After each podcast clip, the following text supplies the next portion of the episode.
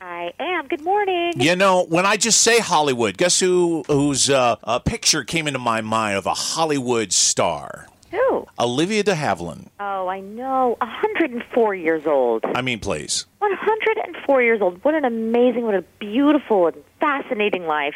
And she was seemed pretty well. Yeah. You know, I don't know. For 104, I mean, you know. yeah. Um, and also, I know you already talked about this, but Regis, of course, losing him at 88.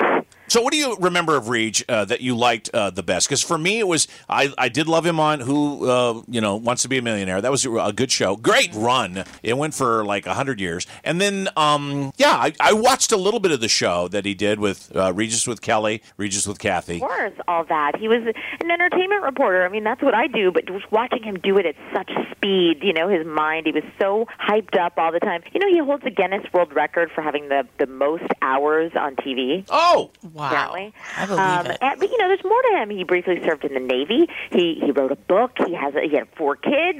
And in the words of his longtime friend David Letterman, quote, he was on our show a million times, always the best guest we ever had, charming, lovable, and could take a punch. And that's true. You could make fun of him. And I think that's what I I remembered about him most is you know Letterman used to mock him to his face, and he could take it and he could give it back, and it was so it was really fun to see. oh, for real. You knew those guys had dinner all the time.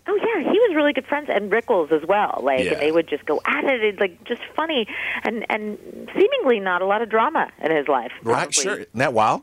Yeah. Well, one person who did have a little bit of drama, Mel Gibson, allegedly tested positive for COVID nineteen. Oh, no way. No, he secretly stayed in the hospital for a week in April, whereas he's tested negative since. I don't know why we're just finding out about this two months later, but you know, you do you, Mel. No, don't actually.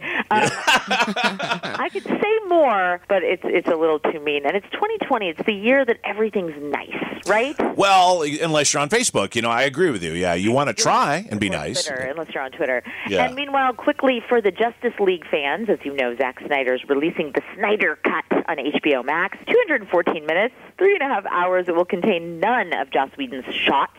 That's harsh, but it gets harsher. At Saturday's Comic Con online, Zack said, "quote There's no chance on earth I would use a shot that would make it after I left the movie. I would destroy the movie. I would set it on fire before I would use a single frame I did not photograph." Oh, directors!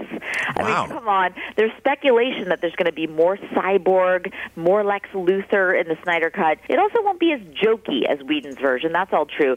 Except, and this is rumored, Snyder did keep the bat dance in there. So we have Oh. that to look forward to. I'm kidding. I'm kidding. There's no. I will leave it there. I'm live from Hollywood. I'm Cecily Knobler.